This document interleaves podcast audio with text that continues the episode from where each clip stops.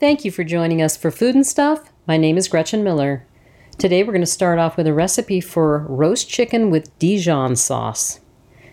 This is a story about closets, how messy they can get when you spend a year caring for a baby and put things away so haphazardly that one day they won't close at all and you beg your in-laws to watch the baby for a few hours so you can clean out your closets.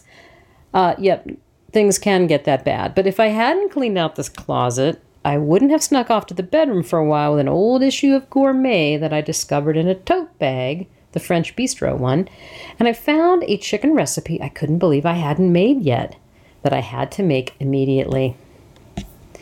So it's not just a story about closets. Phew, it's also a story about butchering, and I do mean in the, wow, you really butchered that sense, in that one of my goals in the kitchen has been to learn how to take apart a whole chicken. There are so many reasons I want to be able to do this. One, it saves money, it makes us more self-sufficient in the kitchen, and it's easier to buy clean and local chickens, which are mostly sold whole. And it's efficient. My husband likes white meat, I like dark meat. The Muppet ain't picky, and we all agree that chicken stock made from the backs and etceteras of whole chickens, I keep them in the freezer until I've amassed enough for stock, is superior in every way. Look how far that little bird goes. So, with the guidance of another gourmet production, this video from Ian Nauer, who brought us these, by the way, and there's a link on smittenkitchen.com. This was my first effort, which explains why it looks so butchered. Hey, it only gets better from here, I promise. Mostly, though, this is a story about our new favorite chicken dish. From the day I first made it, we couldn't wait to eat it again, and it's gone on repeat in our kitchen more times than any other dish that I've shared with you. With only a handful of ingredients that you probably already have around, it's so simple and it's done in under an hour. The sauce is like nothing else, so fierce and bright. I found it so difficult to not pour over the entire plate. Full of tiny roasted Yukon gold potatoes and al dente green beans with flaky salt that you can cook at the same time as the chicken, that I stopped fighting it. And since you had to open a bottle of white wine to make the chicken, you get to drink that too and feel like you're in a bistro in a faraway land. Even if you're stuck at home on Wednesday night trying to chew quietly enough that the baby won't wake up and try to join the party. Roasted chicken with Dijon sauce, adapted from Gourmet, March of 2008. The sauce is on the thin side, but can be thickened up by reducing the sauce over high heat for several minutes. This concentrates the flavors as well, and if you haven't used a low sodium broth, you might find the results a little bit salty, so just a word of warning. You can always add salt later.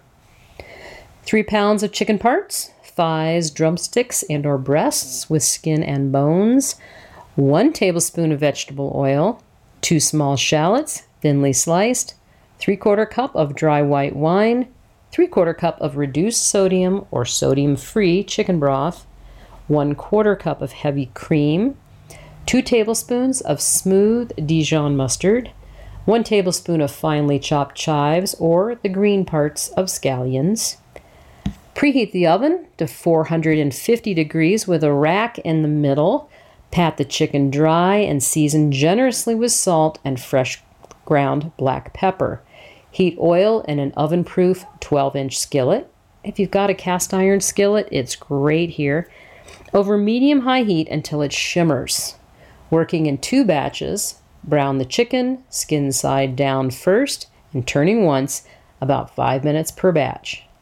I like to take a lot of care in this step, not moving the chicken until the skin releases itself and has a nice bronze on it, which will provide the best flavor. Return all chicken, skin side up, to the skillet and roast in the oven until just cooked through, about 15 to 20 minutes. Transfer the chicken to a platter and then add shallots, wine, and broth to pan juices in the skillet and boil, scraping up any brown bits, until reduced by half, and that'll take about 2 to 3 minutes. Add cream and boil until slightly thickened, about 1 minute.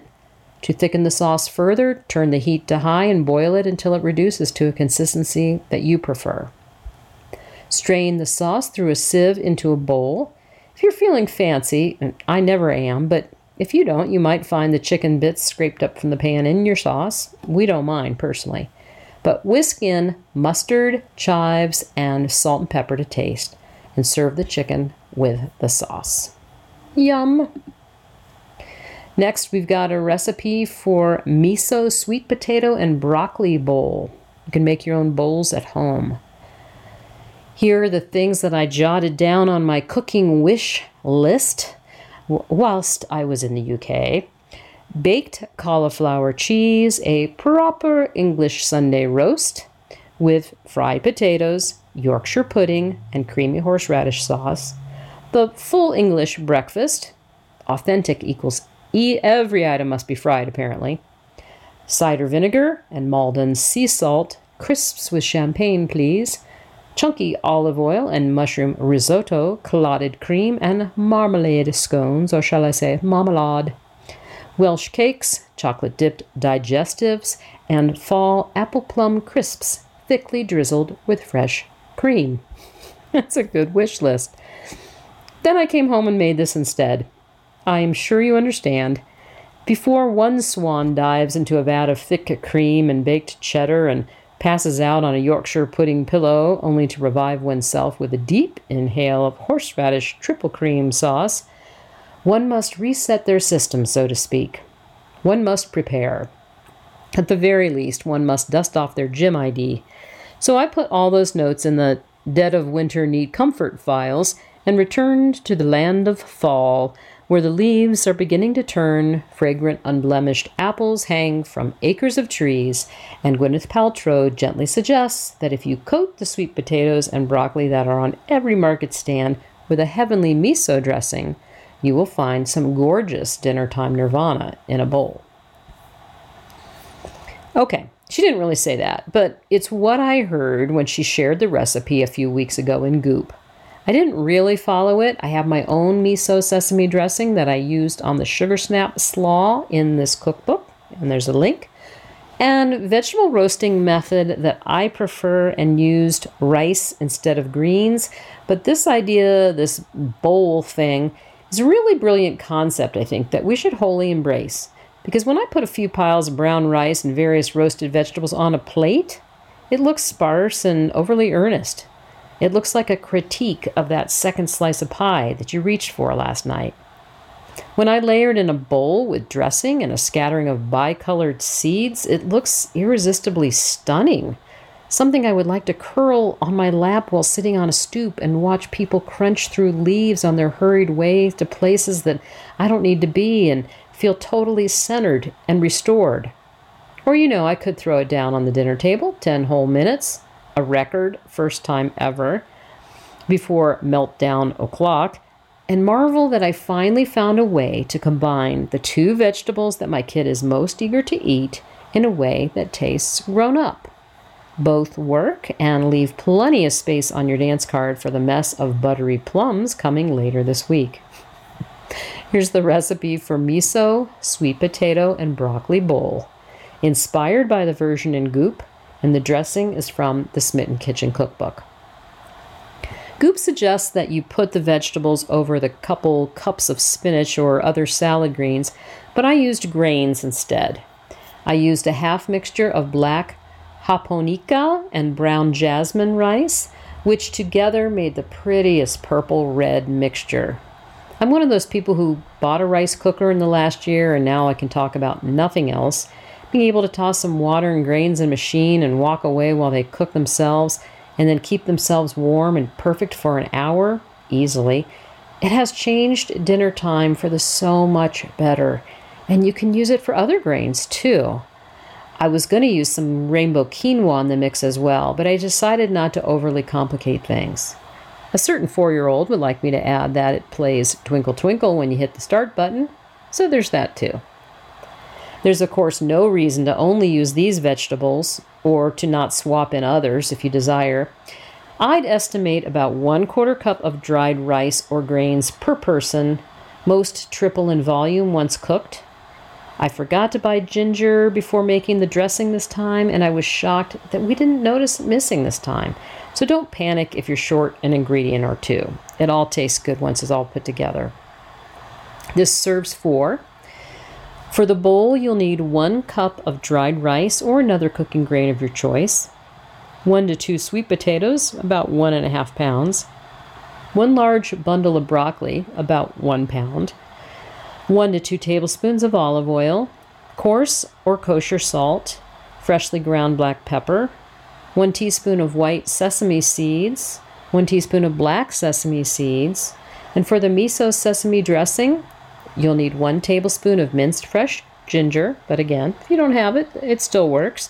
1 small garlic clove minced, 2 tablespoons of white miso, that's the mildest kind, 2 tablespoons of tahini and other nut butters can work in a pinch, 1 tablespoon of honey, 1/4 cup of rice vinegar, and 2 tablespoons of toasted sesame oil, and 2 tablespoons of olive oil.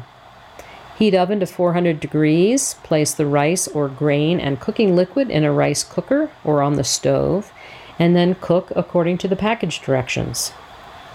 Peel sweet potatoes and cut into 1-inch cubes, and cut the tops off the broccoli and separate into bite-sized florets. If your broccoli stems feel especially woody, I like to peel them with the same vegetable peeler and then cut them into 1/2 to 1-inch segments. Coat 1 large or 2 smaller trays with a thin slick of olive oil. Layer sweet potatoes on a tray and sprinkle with salt and pepper. Roast for 20 minutes until browning underneath. Then flip and toss the chunks around and then add broccoli to the trays. Season again with salt and pepper and roast for another 10 to 20 minutes until the broccoli is lightly charged at the edges and sweet potato is fully bronzed and tender. Toss the chunks around 1 more time if it looks like they're cooking unevenly.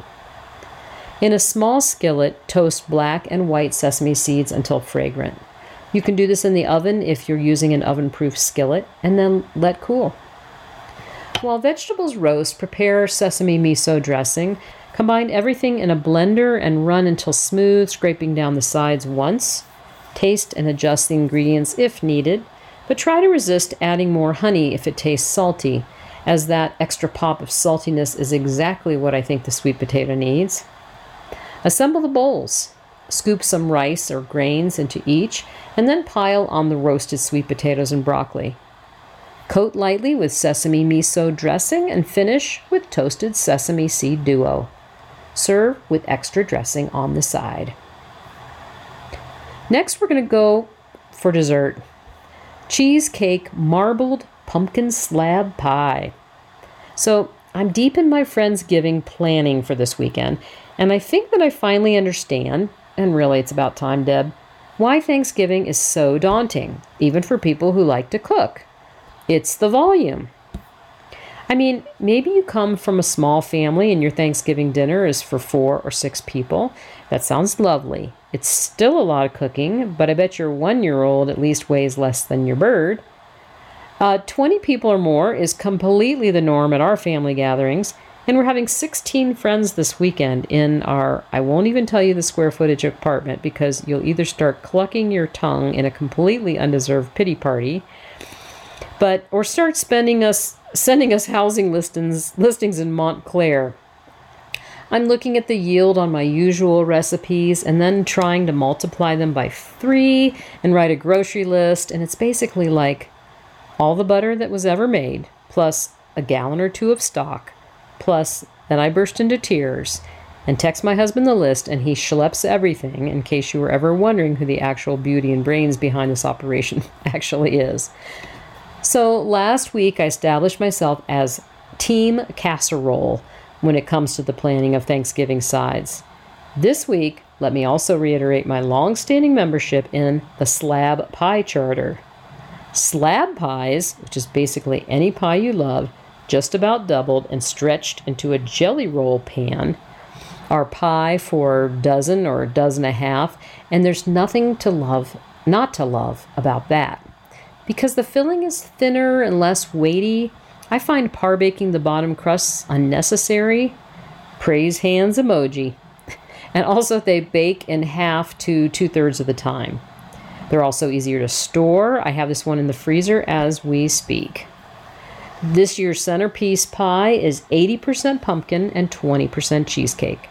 Would you like the reverse? I think that this cake is just for you, and there's a recipe link at smittenkitchen.com. It's as easy as cake. Okay, I'm sorry, that was inexcusable, but it really is very simple. We're using more or less my go-to filling these days and marbling in some sweetened cream cheese batter. If you'd like a higher proportion of cheesecake to pumpkin, you can double it. The slices you see in the photos are 1/15, but my pan was slightly smaller this time. And given that there's probably more than one dessert at your table, you're going to be much happier with 1 out of 18. You're also more likely to have 1 to 2 squares left the next morning, which means you get to celebrate my next favorite holiday, National Pie for Breakfast Day. Wait, this isn't a thing yet? Oh, let's fix that. Here's the recipe. Cheesecake marbled pumpkin slab pie. This serves 15 to 18 and it takes 1.5 hours.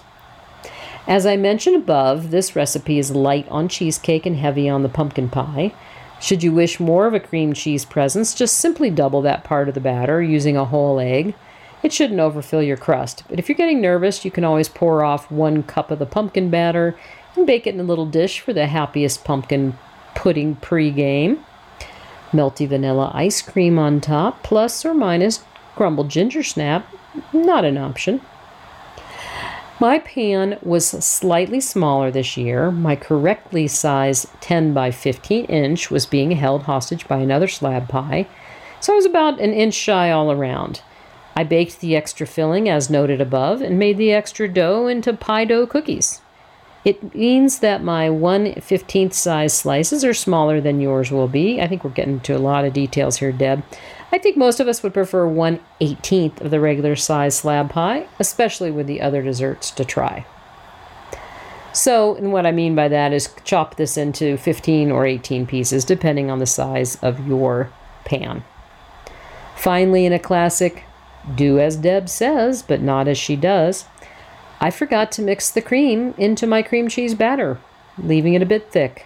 It still marbles, but requires more toothpick work to divide and swirl the islands and leaves them a little raised. I'm sure everyone will object and refuse to eat it now, or maybe not. Your cream cheese batter should give you less guff. For the crust, you'll need 2.5 cups of flour, 1 tablespoon sugar, 1 teaspoon table salt, 2 sticks, 8 ounces of, or 1 cup of unsalted butter, very cold. For the pumpkin filling, you'll need 3.5 cups of pumpkin puree from 2 15-ounce cans or homemade, 1.25 cups of granulated sugar, 1 teaspoon of fine sea or table salt, 2 teaspoons ground cinnamon, 1 teaspoon ground ginger, 1/4 teaspoon of ground cloves, a few gratings of fresh nutmeg or a pinch of ground nutmeg, 2.5 cups of cold heavy cream, light cream or combination of cream and milk, 6 large eggs. And for the cheesecake, you'll need 8 ounces of cream cheese softened, 1/3 cup of sugar, 1 large egg yolk, 2 tablespoons of heavy or light cream, and 1/4 teaspoon of vanilla extract. So by hand with my 1 bowl method, in the bottom of a large bowl, you're going to combine the flour, salt, and sugar, and work the batter into the flour with your fingertips or a pastry blender until the mixture resembles a coarse meal and the largest bits of butter are the size of tiny peas. Some people like to do this by freezing the stick of butter and coarsely grating it into the flour, but I haven't found the results as flaky. You're going to add 1/2 cup of cold water and stir with a spoon or flexible silicone spatula until the large clumps form, and then use your hands to knead the dough together right in the bottom of the bowl. And if necessary to bring the dough together, you can add the last tablespoon of water. So with a food processor, you just do the first part in the food processor. In the work bowl, you're going to combine the flour, salt, and sugar, add butter, and pulse the machine until the mixture resembles a coarse meal and the largest bits of butter are the size of tiny peas. And continue as I just said. So for both methods, you're going to wrap the dough in a sheet of plastic wrap and refrigerate for at least 1 hour, up to 48 hours. You can quick firm this in the freezer for 15 minutes, and longer than 2 days, it's best to freeze it until it's needed. Then get ready to bake the pie.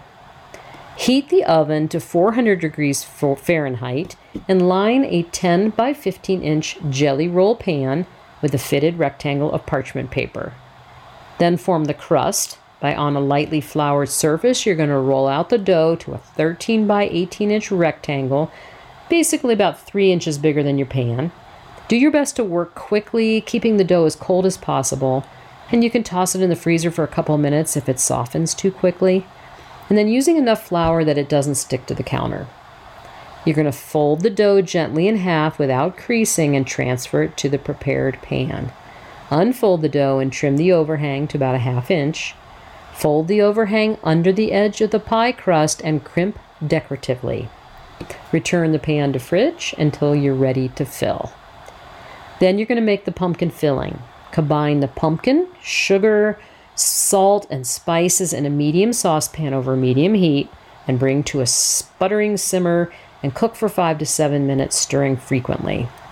Then scoop the cooked pumpkin filling into a bowl and whisk in cold cream until smooth. Whisk in the eggs one at a time and then pour the filling into a prepared pie crust. Your prepared pie crust that you just made. To marble the cheesecake, you're going to whisk the cream cheese, sugar, egg yolk, cream, and vanilla in a bowl until smooth. Then dollop all over the pumpkin batter and use a toothpick or chopstick to swirl decoratively in like figure eights, being very, very careful not to drag to the point of the toothpick chopstick into the bottom crust because you don't want to form holes. Then you're going to bake the pie for 15 minutes, and then you're going to reduce the heat to 350 degrees Fahrenheit and bake for another 15 minutes until only the center barely jiggles and a toothpick inserted into it comes out pumpkin free. Damp is fine, but the toothpick shouldn't have loose pumpkin batter on it. Then you're going to cool it in the fridge and chill it in that fridge until you're ready to serve. Thank you for joining us for Food and Stuff. My name is Gretchen Miller.